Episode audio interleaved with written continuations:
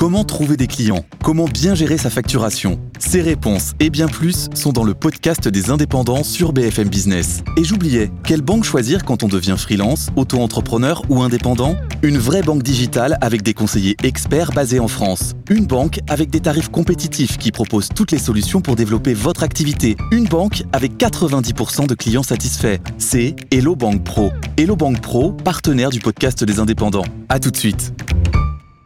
Mathieu Croissando, la loi immigration a donc euh, été adoptée euh, hier dans des conditions particulièrement agitées et Emmanuel Macron devrait prendre la parole à la télévision ce soir pour dire quoi?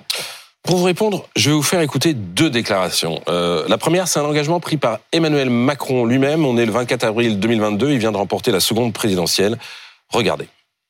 Je sais aussi que nombre de nos compatriotes ont voté ce jour pour moi non pour soutenir les idées que je porte, mais pour faire barrage à celles de l'extrême droite. J'ai conscience que ce vote m'oblige pour les années à venir. Eh bien, ce soir, il va devoir expliquer comment on est passé de ce qu'on vient d'entendre à ça. Regardez, maintenant, c'est Marine Le Pen, hier, juste après de la commission mixte paritaire.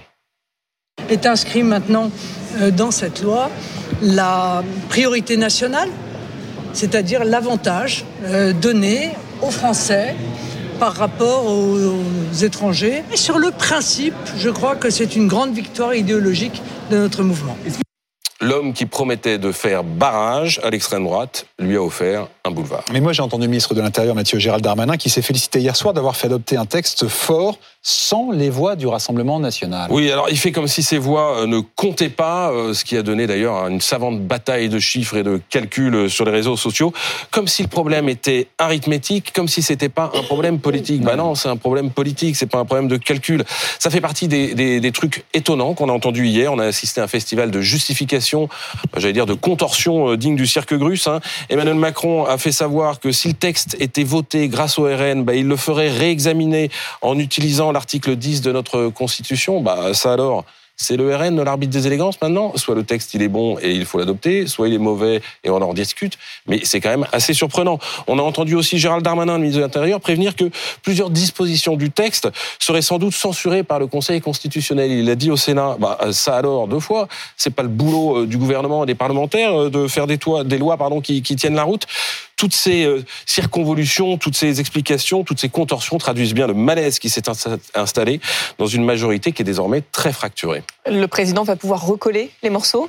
Oui, et plus que ça même. Hein. Alors il va le faire euh, ce soir dans l'émission euh, C'est à vous sur France 5, qui est un choix particulier parce que en gros, ça, revient à banaliser les choses d'une certaine façon. S'il y avait une crise, là, il fallait faire quelque chose de solennel, mmh. une, allocution, ou alors si la crise était vraiment grave, il se serait invité au JT à 20h devant tous les Français. Mais pourtant, la crise, elle est là. Hein. D'abord, une crise gouvernementale. Cette nuit, on a appris que le ministre de la Santé euh, avait présenté sa démission. Alors, c'est pas n'importe qui, le, ministre de la Santé, c'est Aurélien Rousseau. C'est un homme qui était au cœur de la machine. Il était, avant d'être ministre, directeur de cabinet d'Elisabeth Borne. Et qu'est-ce qu'il dit, Aurélien Rousseau?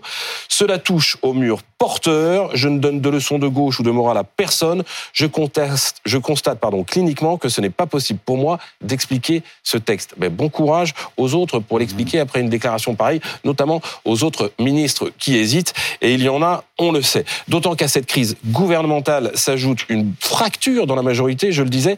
On a vu quand même naître près de 60 fondeurs hier, hein, des députés Renaissance, des députés alliés du MoDem, des figures. Le président de la commission des lois, Sacha Houlier, lui qui dirigeait, présidait la commission mixte paritaire, il a voté contre. L'ancien président euh, du groupe En Marche à l'Assemblée, Gilles Legendre, il a voté contre. Des figures historiques de la Macronie ont voté contre. Ça va pas être facile de recoller les morceaux. Et puis troisième crise enfin à résoudre pour le président, une panne de logiciel, le fameux en même temps du président, vous savez, ni de gauche ni de droite, ou un coup à gauche, un coup à droite, et désormais un coup à l'extrême droite. C'est dire l'ampleur du chantier d'explication qui attend Emmanuel Macron.